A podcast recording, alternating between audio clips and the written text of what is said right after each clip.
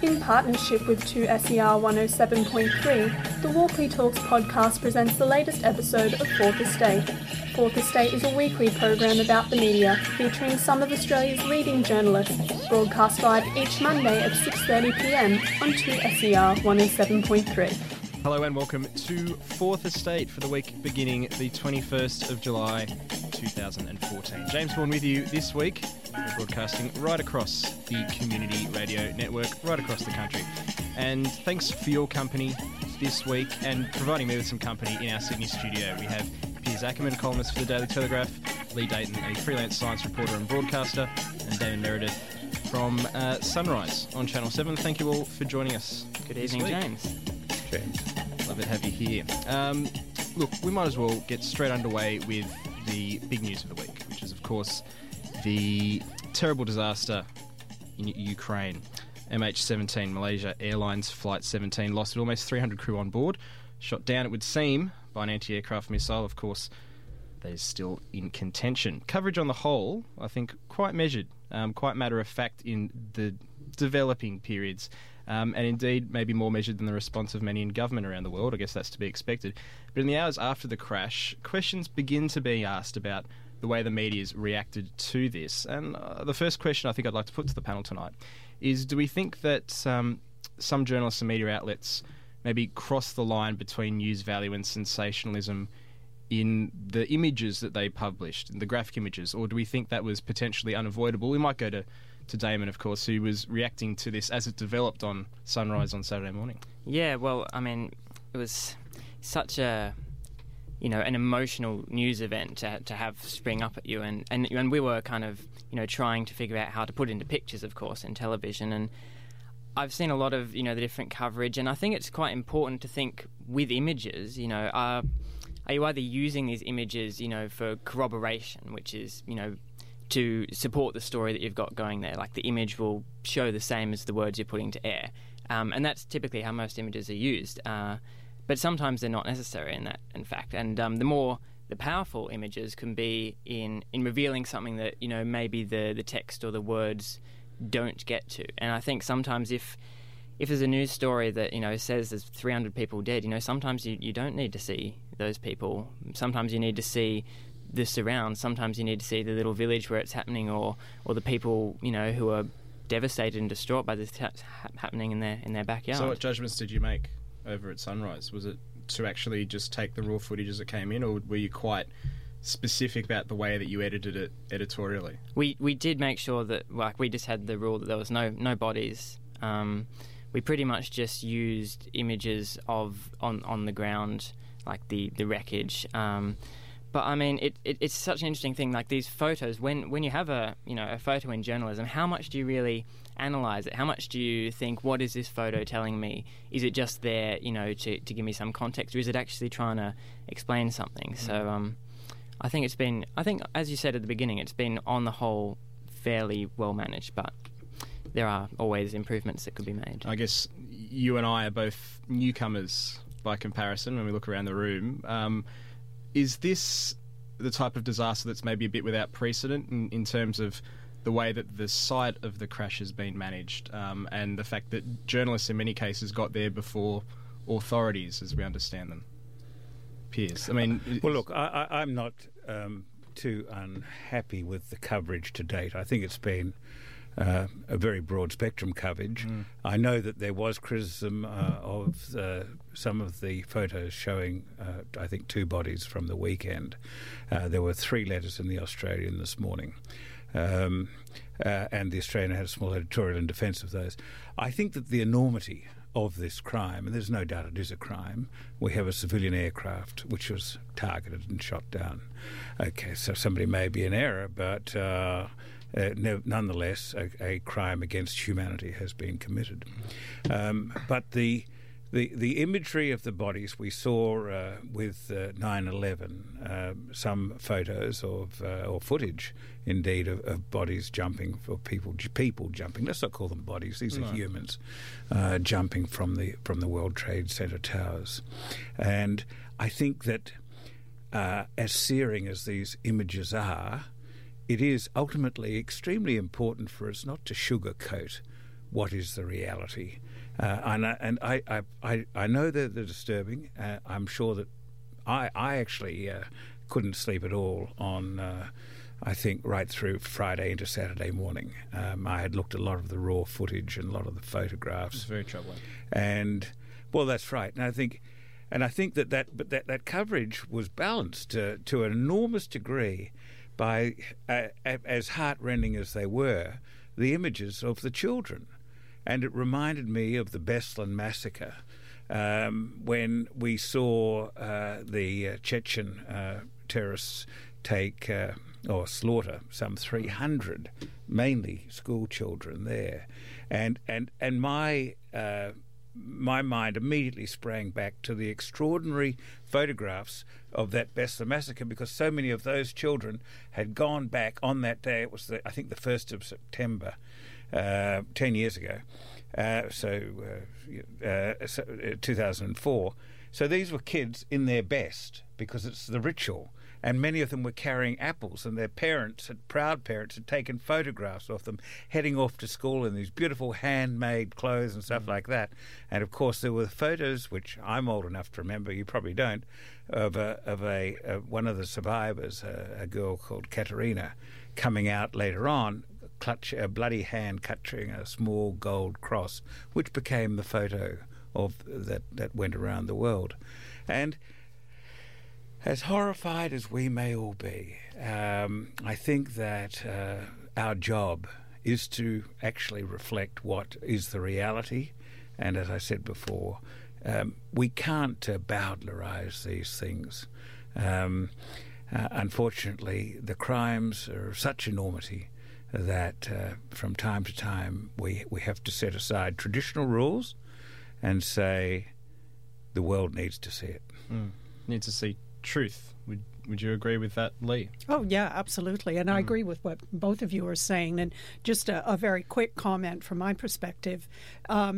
It's interesting what you're saying about various atrocities, various destructive events, whatever it may be. There's usually an image that tends to symbolize it. As you were speaking, I was thinking of that famous image of the child running down the road in Vietnam. My Lai massacre, yeah. With the just horrible. And then, so each one, and as you say, the falling images out of the building in 211. And then for me, the image that I keep seeing that to me is now epitomizing this particular event is not a person, which is unusual, because usually it's the cowling of that aircraft that we're seeing on the edge. I see these the sunflowers. I see the sunflowers. The sunflowers, the guys going through the sunflowers. And I just think that it's almost a Van Gogh painting, and it is. And this is what I had these nightmares about the other day, of the corpses in the sunflower field. Oh, it's shocking. Let me tell you, because I once worked for Quantum, and I did a documentary with a fellow who was a forensic archaeologist that led the excavations in Srebrenica massacre and also Australia's World War I. In France. In Formel. Yes. And, he wasn't leading Formel. This was a few years back when Quantum was going on. So he did the work in Srebrenica during the Yugoslav Civil War. And then he also did the excavations for the case against Australia's Nazi war criminal. Oh, right. And the images, we had to deal with the images. This was television over and over and over. And the shots we had, somebody sitting in a grave with a notebook looking at skeletal remains, or, the photos, the live images, the footage of people going into the camps, and we know what's going to happen. They're all going to be massacred. It was horribly, horribly traumatic. And at the end of it, we all, I think, had post-traumatic shock syndrome. And in fact, the producer working on that, I was the reporter, writer, ended up, he said that his family had escaped. So for him, it was this double whammy. But just to say that the power of the image. And so in my mind, when I think of those atrocities, I now have those images in my mind. They say something to me. And that's what a really good image does. It doesn't just tell you the facts. It tells you what that story is about. But Lee, those absolutely heart-wrenching photos of the little family portraits of the children from Western Australia, I think some of them were. The whole family with grandparents. The family and the grandparents. And you know, they're just the kids. They're the kids next door, cleaned and scrubbed and polished for a birthday party or a christening or something. That's special. The tragedy of any disaster. And I don't know, as a father, and I guess just as a regular person, it makes me want to weep. It really does. You're listening to Fourth Estate. Well, since we last talked, the government has fulfilled one of its key election promises to scrap the carbon tax. And of course, many parts of the media took glee in its axing, others not so much in equal value. Those who took glee, I think the Daily Telegraph, who on their front page essentially showed Tony Abbott dancing on the grave of the carbon taxes, Labor and Greens luminaries mourned. And it would be fair to say that the media played a not insignificant role in shaping the public debate on climate change and the carbon tax as well, as much as the government did themselves. But this week, coverage of climate change has been up for debate. We've had discussions about the value of news and the intersection between accuracy and impartiality on coverage of climate change. I'd like to read this comment from Bob Ward about a review that was done at the BBC. He says, "It's clear the BBC is harming the public interest by sacrificing accuracy for impartiality in its coverage of climate change. And it should in fact use the report that was handed down as an opportunity to correct its flawed approach and improve its service to the public. Are we giving climate change skeptics too much free rein, as Bob Ward would say?" Well, I'll start. I'll dive in because we'll probably have a fight about this. You know, I personally, having been a science writer and broadcaster for over a quarter of a century, I tend to separate the science from the policy initiatives. So to me, it's very important that when you're discussing the latest science, you know, the implications, how it's all coming together, you talk to people that are trained but might have a range of views in it. But when you're talking about the policy responses, that's fair game. Bring in whoever you want, and they can say whatever they have to say. But if you can't solve a problem unless you understand what the fundamentals are. And so in that regard, I agree it's very important to keep your editorial different from your news coverage and your policy separate from your science reporting. Here's a very broad question, and as well as you can answer it, please try to. Is the public informed or misinformed about climate change? Oh, largely disinformed. And is that the media's fault? Oh, in good part, yeah. Because we have a rather lopsided media at the moment.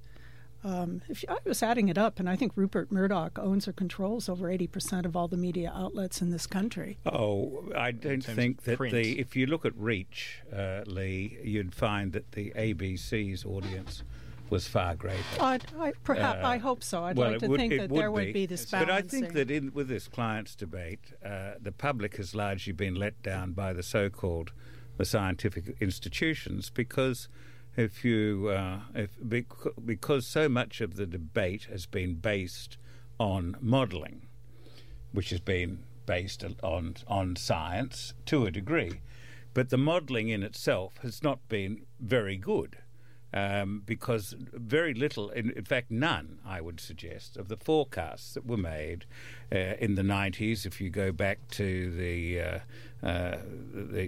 time the original, when the IPCC put out its first reports and so forth, pre-Copenhagen and so on, you will find that the scare tactics that the scientific community fed into those reports have really backfired on them.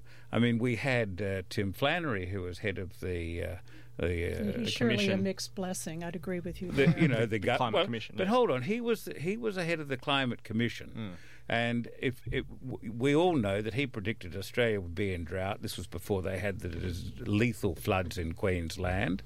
That he made so many wrong forecasts that it would take the rest of the program to go through them all. So I think that the public has been done a huge disservice. I don't blame the media at all.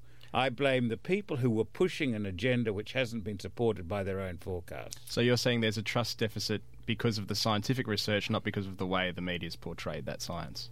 Oh, absolutely. I mean, you had organisations such as the ABC and Fairfax are rooting very hard for the anthropogenic global warming theory, mm-hmm. and unfortunately, the stuff that they were saying just hasn't occurred. But it's not just the ABC and other institutions. It's 97% of peer-reviewed science articles in the past decade. But unfortunately, also climate change. Unfortunately, the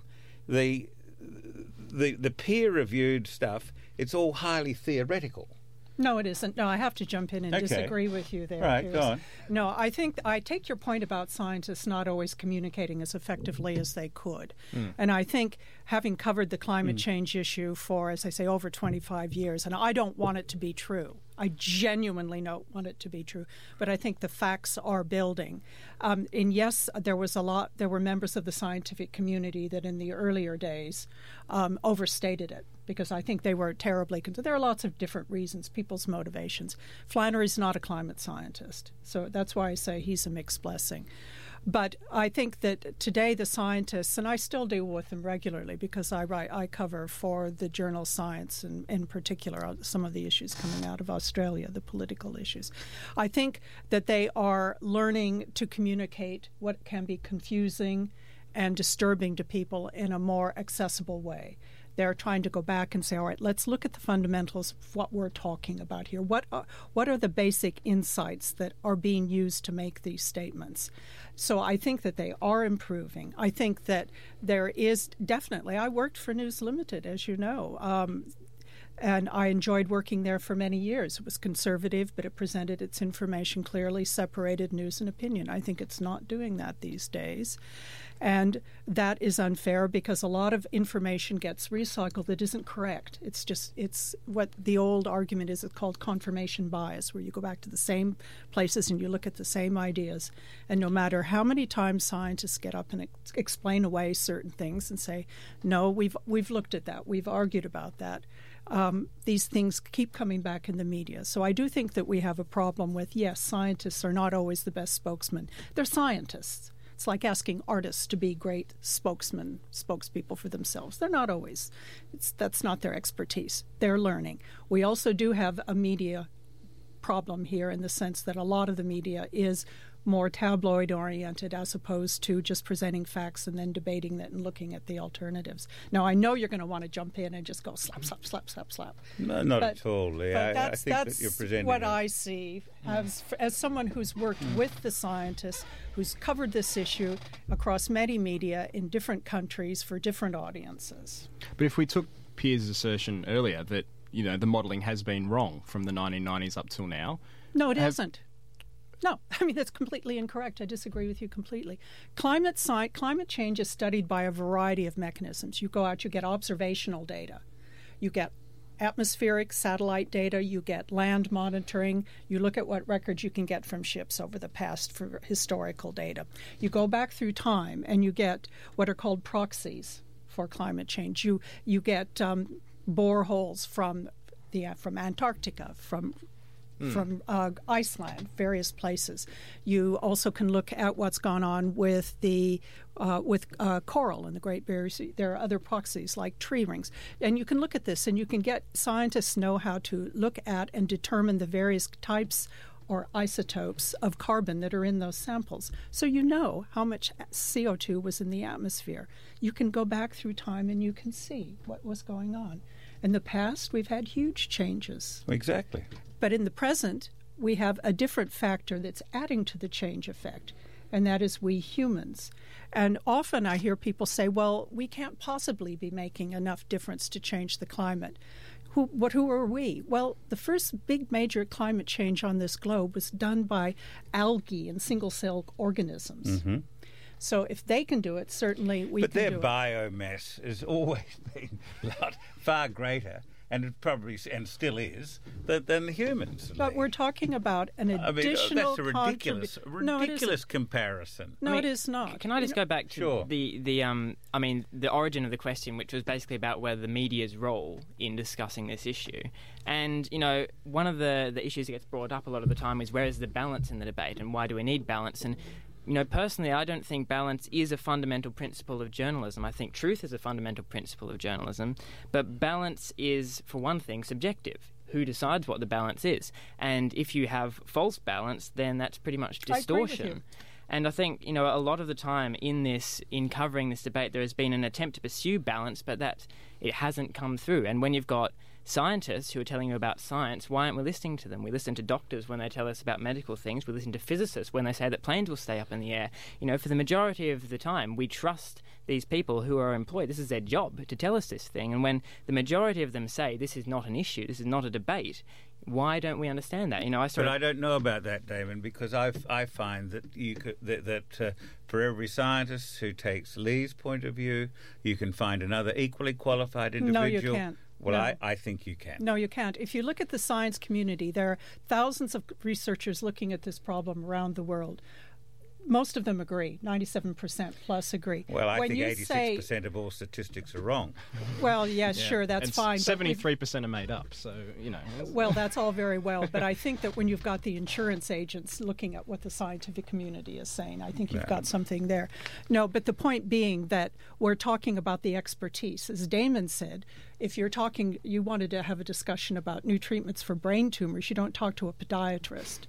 And it's the same thing here. If you want to understand the divergence of opinion within the community of intelligent people that research this competitively, I think you talk to those people. If you then want to debate what you're going to do about it, you can say, I don't think we need to do anything.